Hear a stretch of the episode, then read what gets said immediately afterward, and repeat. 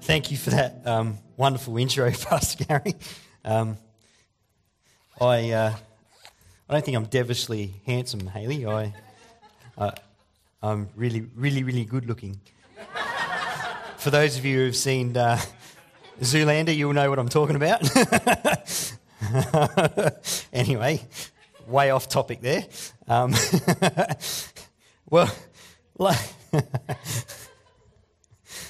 Who says you can't have fun in church, eh? Well, last night I sort of we actually had a bit of a family movie night, and we gave our kids a bit of a experience in a wonderful movie called Home Alone. Brought me right back to my childhood, and I was laughing more at the kids' reaction than what I was at the actual movie. Especially Ethan, he was just rolling in stitches, like laughing at some of the things that he was doing to the burglars and stuff like that, and the pizza delivery guy that comes and delivers the pizza to the house and all that sort of stuff. So that was pretty fun. That was a fun day, and all that. Who says you can't have fun with your family and all that sort of stuff? You know, I just want to encourage you just to enjoy your family while they're here on this earth. You know, like yesterday was a great day. We just watched a couple of movies together. It was just good fun with the kids and all that, and something that we haven't done for a while, and it was really good, and like I said, just really funny, some of the kids' reactions and stuff. But anyway, that's not really what I'm preaching on today. I was just sharing some of the stuff that we were doing whilst we've sort of been away. So this morning, if you got your Bibles with me, can you please turn to Revelation chapter 2. Whoa, he's preaching a heavy message in Revelation. Look out. Oh, Revelation chapter 2. And to make things even it's the New King James. So, whoa, this is a heavy message this morning, eh?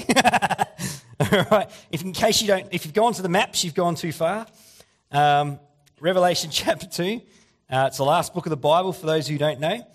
But we're going to read from verses 1 to 7, and then we're just going to break down this verse. This is a word that God has put on my heart for the church today. Circumstances this week come along that tried to stop me from preaching this message, I believe. So I believe it is something that God is wanting to share with us this morning.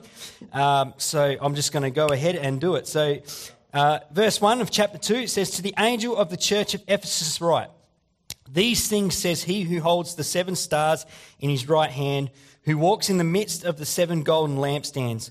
I know your works, your labour, your patience, and that you cannot bear those who are evil. And you have tested those who say they are apostles and are not, and have found them liars. And you have persevered and have patience and have laboured for my name's sake, and have not become weary. Nevertheless, I have this against you, that you have left your first love. Remember, therefore, from where you have fallen, repent and do the first works, or else I will come to you quickly and remove your lampstand from its place unless you repent. But this I have, that you hate the deeds of the Nicolaitans," I think I've pronounced that right, "which I also hate. He who has an ear, let him hear what the Spirit says to the churches. To him who overcomes, I will give to eat from the tree of life, which is in the midst of the paradise of God." All right. So as you read here in the first part of this passage, you think, oh yeah, there's nothing wrong with what this church is doing. I know your works, your labour, your patience, that you cannot bear those who are evil. You have tested those who say they are apostles and are not, and have found them liars. You have persevered and have patience and have laboured for my name's sake and have not become weary. So when you read the first part of this verse, you think, oh, there's nothing that this church is actually doing wrong. They're actually... what they're doing is really good. They've endured persecution. They've tested out false prophets and found them to be liars. They've persevered through trials, all that, all for my name's sake, or all for Jesus, all because it sounds like they're doing the right thing. But as you read in verse 4, it says, "Nevertheless, I have this against you, that you have left your first love." In the Amplified Bible, it says, "But I have this charge against you, that you have left your first love. You have lost the depth of love that you first had for me." So in other words, What this church was doing here, as you read in the first couple of verses, was just out of the routine, out of what they thought were the right things to do, and they were doing it not out of the love for the Lord. They were actually doing it because it was the thing to do. It was the right thing to do. That they felt it was the right thing to do. It was what the church did, and they were doing it just for the sake of doing it and not doing it for the right reason. They had lost their first love for Jesus. And this morning I want to that's the title of my message. Don't lose your first love. Don't lose your first love. Let's not make what we do here as a church a routine thing. That, because in other words, that is a religious spirit. You know, you read throughout the New Testament with Jesus' encounter with the Pharisees. You know, they were the religious leaders of the day. And he was forever speaking against the Pharisees because what they were doing it for their own selfish gain. They weren't doing it because of their love for God. They were doing it because that was what the law of Moses said. And so they were just doing it because that was just what it was their duty. It was what they felt was what they meant to do. So as a church, I don't want us as a church to get stuck in our routine, to do things out of duty, but the things that we do as a church to be done out of because we have a deep love for Jesus. Everything that we do, we should do out of our love for Jesus. Let's not lose sight of our first love this morning. I want to give you a practical example. It's like when, for those of you who are married here, you know, when you first get married, it's like, oh, everything is great. Everything is wonderful.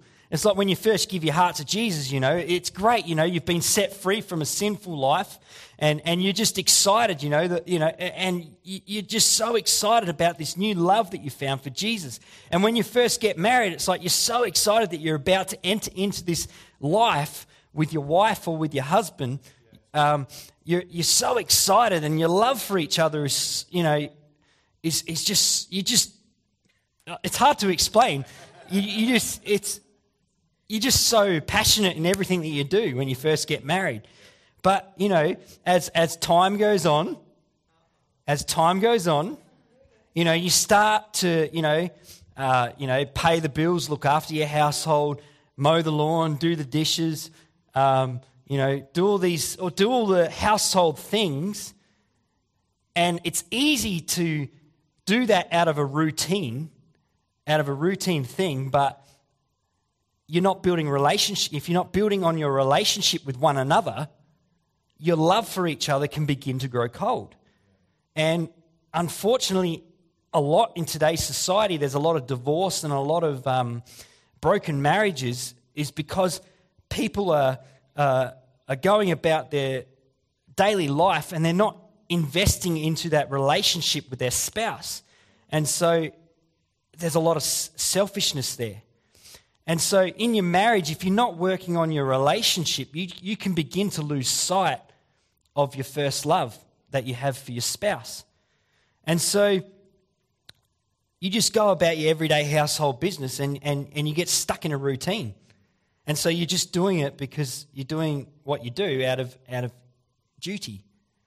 And so it is this can be the same with our relationship with God. You know, we can do what we do out of a duty, out of a routine, but not invest into our relationship with our Lord Jesus. And so this morning, if there's anything that you can get out of this message, you know, I don't have some fancy 3-point, 7-point message this morning. If there's anything that God is saying to us this morning, don't lose sight of your first love. Don't lose your first love. Now more than ever, we need to do what we do out of our love for Jesus. We need to work on our relationship with Jesus. Let's not get stuck in routine. Let's not get stuck in routine. I don't want any of us to begin to see our love for God grow cold. You know, the scary part is that this our love for God, and it can grow cold without us even realizing it. That's the scary part. Our love for God can grow cold without us even realizing it. And if we don't work on our relationship with Jesus, if we don't get to know him, if we don't do what we do out of our love for Jesus and we're just doing it out of duty, we don't spend time with God. We don't, you know, we're just doing the things that we're doing because that's just what we do. We're doing it for the wrong reason. We need to invest into our love for Jesus. We need to focus. We need to not lose our first love. I want to return to Deuteronomy chapter 6 now. I'm going to change my Bible here because I've got two of them today. So Deuteronomy chapter 6. And, you know, here, this was just after the Israelites have been given the Ten Commandments. And this is their call to obedience. And it says from verse 4, it says, "Listen, O Israel, the Lord is our God, the Lord alone. And you must love the Lord your God with all your heart, all your soul, and all your strength. And you must commit yourselves wholeheartedly to these commands that I am giving you today." I'm going to stop there for 2 secs. So here, God is calling the Israelites to a wholehearted commitment. Our Christian life is about having a wholehearted commitment to love the Lord your God with all your heart, all your mind, all your soul, and all your strength.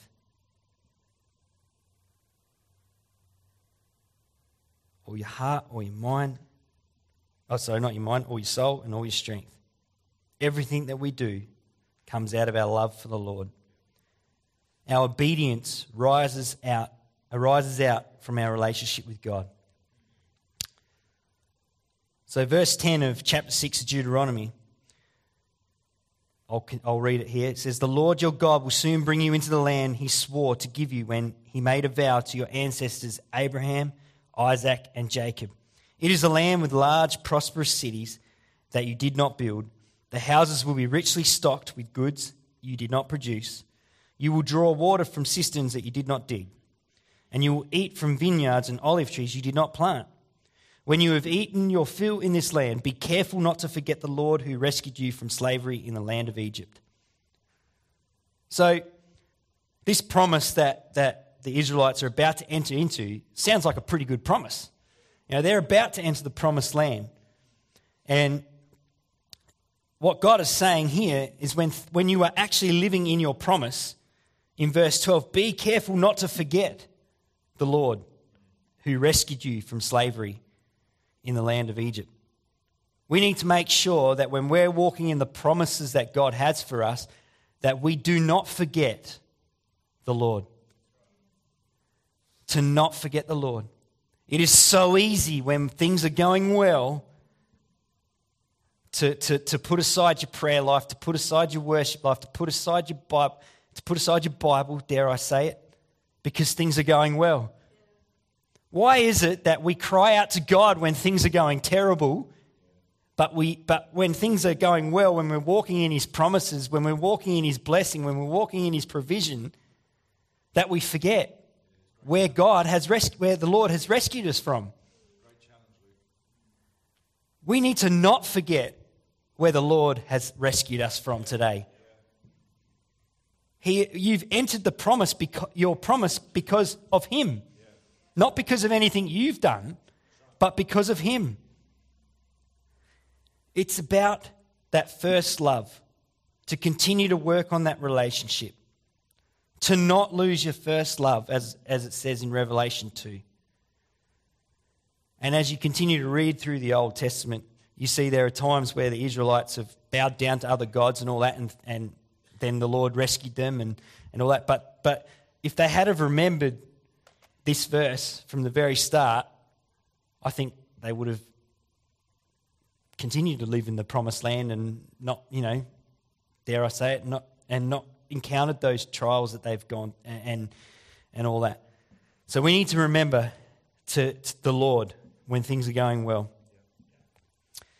Let's have a look at Mark chapter 12 now. Mark chapter 12. And we're going to read from verses 28 to 34.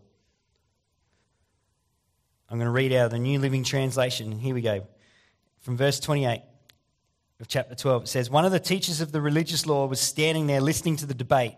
He realized that Jesus had answered well, so he asked, of all the commandments, which is the most important? Jesus replied, the most important commandment is this.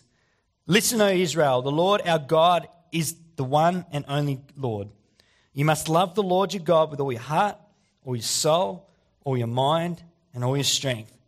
The second is equally important. Love your neighbor as yourself. No other commandment is greater than these. The teacher of the religious law replied, well said, teacher. You have spoken the truth by saying that there is only one God and no other.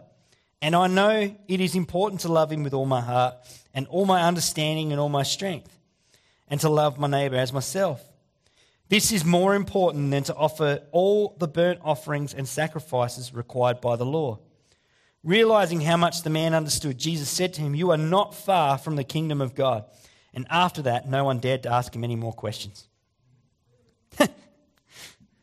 So this encounter with this religious leader, they were having a debate. If you read before that, they were having a debate as they did with Jesus in that day.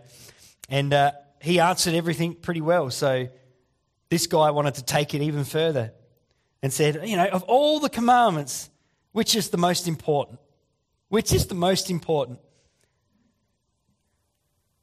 And as we read, the most important commandment is this: Listen, O Israel, the Lord our God is the only one, is the one and only Lord, and you must love the Lord your God with all your heart, all your soul, all your mind, and all your strength.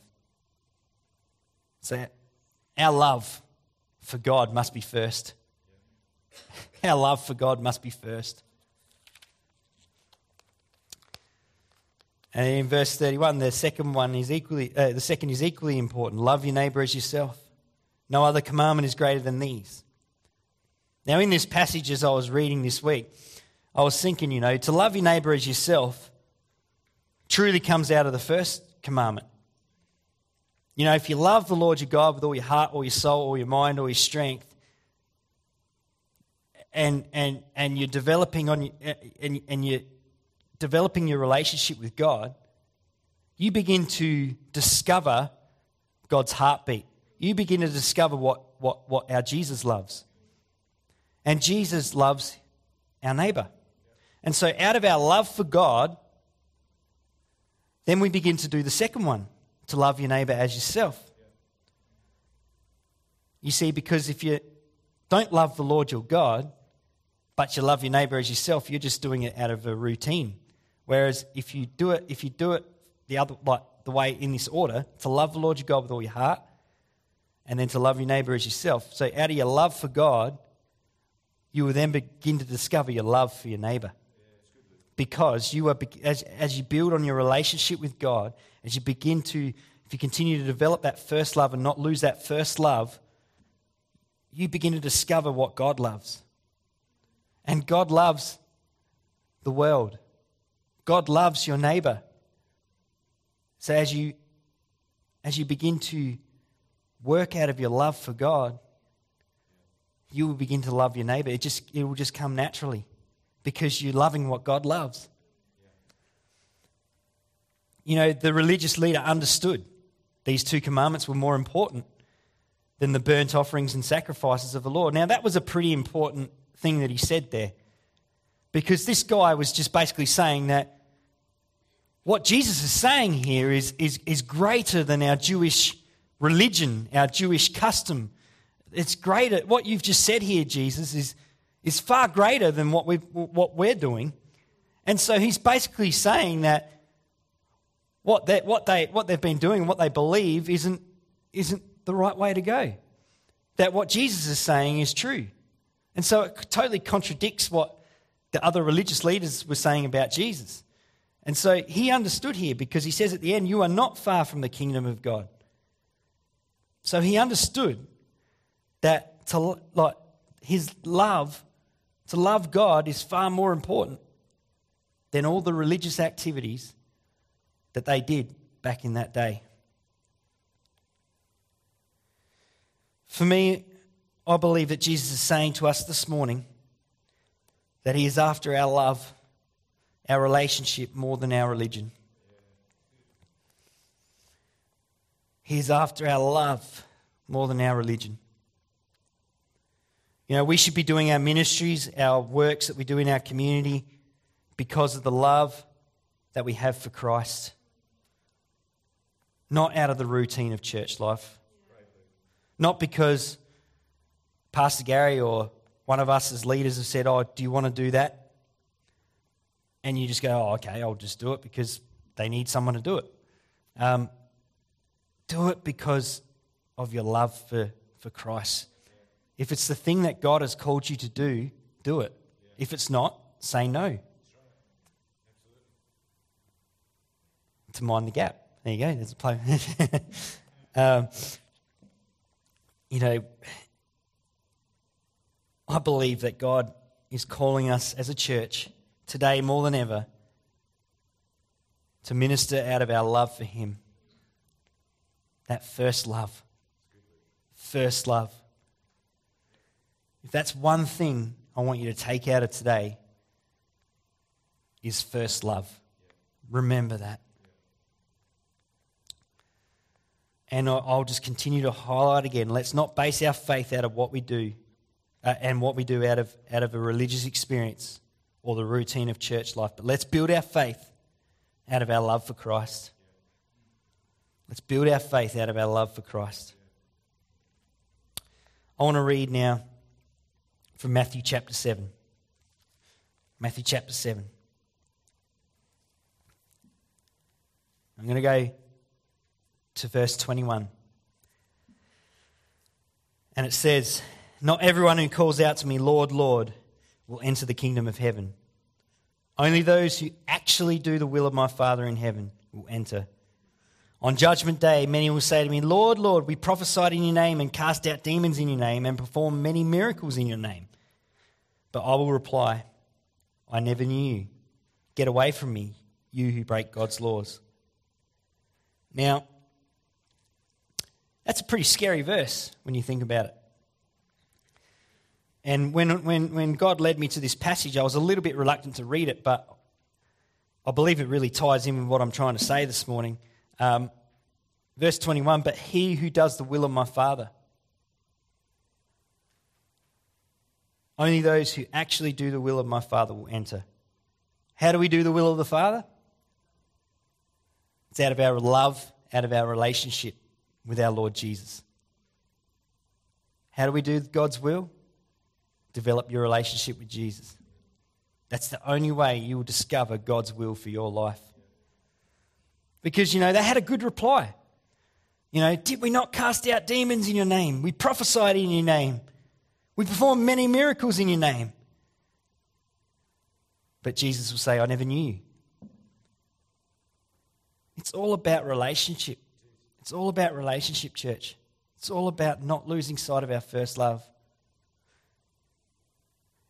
I'll put it in today's context. Lord, like, I actually personalise this passage to actually sort of make it sort of, you know, just to sort of make sure that, you know, I'm doing the will of the Father. And I was thinking of my response, you know, and I was like, "Lord, you know, I lead worship in your name. I preach in your name. I'm part of our leadership team, Lord." The scary part is if I'm not doing all this because I know that it's what God's called me to do, if I'm not doing it out of my love for Christ and I'm doing it with the wrong heart, Jesus is going to say to me, "I never knew you." That hit me like a ton of bricks because it actually caused me to examine myself and actually made me say, "Okay, what am I doing this for? Who am I doing this for? What's the motivation that I'm doing all that I'm doing out of? What is your motivation? What is your motivation this morning?" It's a pretty challenging concept. It's a pretty scary passage when you think about it. I'm not saying we should be scared of God, but we just need to make sure that we're doing His will for our lives. First love. First love. Let's make sure that we're doing things out of the right heart and not be like the church in Revelation. I just want to share a story out of my life. It's just after I did Bible college.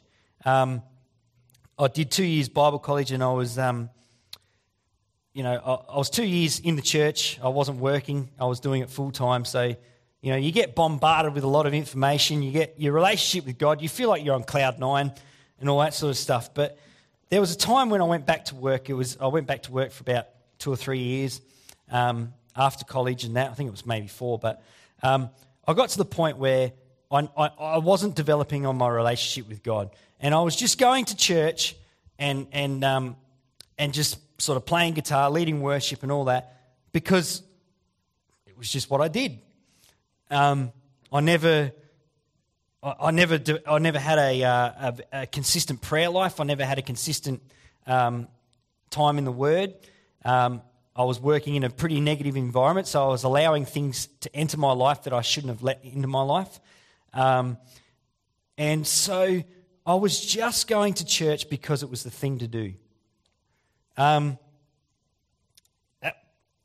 never thought any different.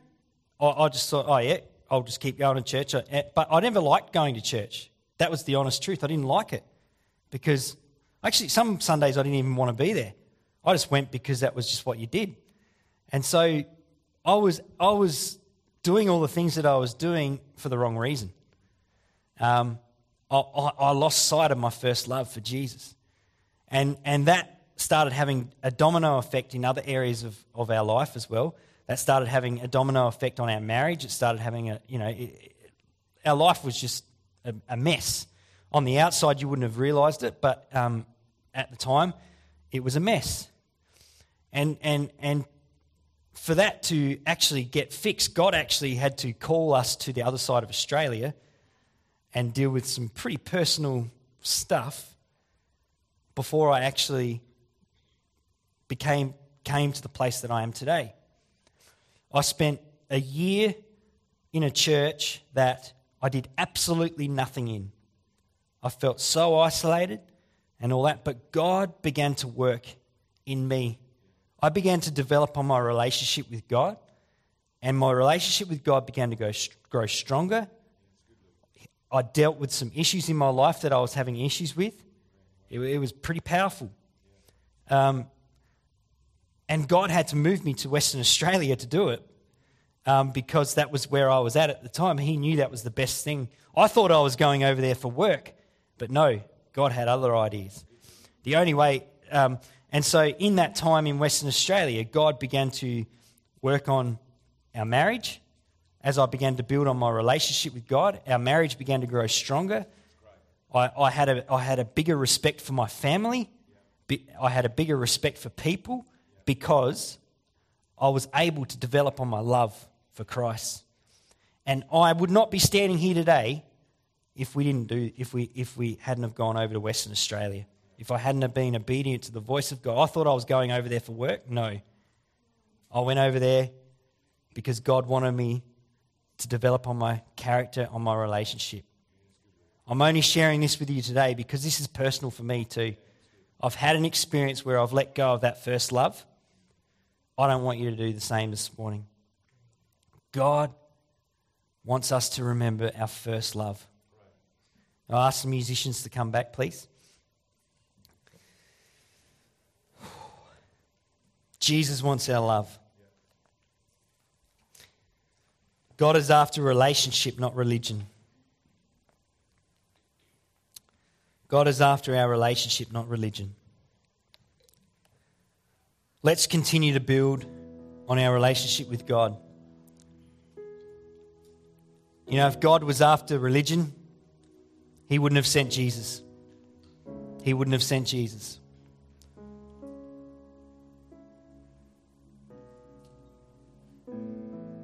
I just want you to close your eyes for a sec.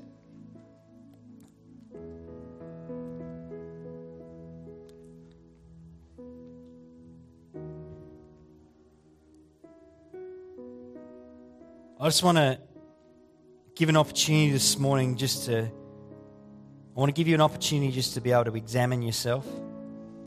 Have a realistic examination of yourself. Like I had to at that point in my life when I was over in Western Australia, I had to really examine myself. I want you this morning just to have a realistic look at your life. And I want you to ask yourself this question. Am I doing what I'm doing just out of a routine thing? Or am I doing it because I really love my Lord Jesus and that's what He's called me to do?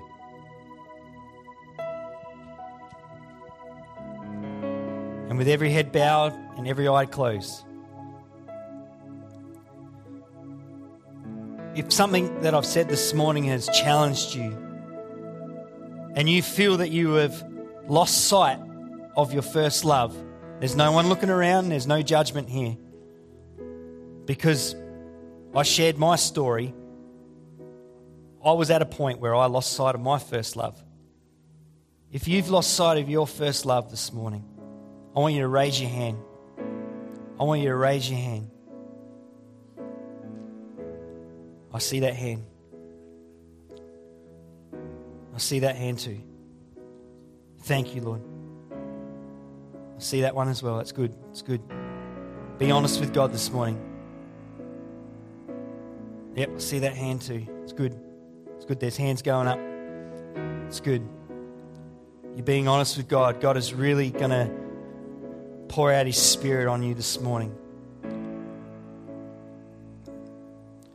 I want everyone to repeat this prayer after me, just for those who raise their hands. Say, Lord, I'm sorry that I've lost sight of You. Today, I want to commit myself to You again. I'm sorry, Lord, for losing sight of my first love for You. Forgive me of my sin. In Jesus' name. Amen. Thank you. Thank you for those who raised their hand. I really believe that out of that prayer that God is going to begin to do something in your life. God is going to begin to plant new things in your life. He's going to, as you begin to develop your relationship with You, you're going to begin to discover your calling again.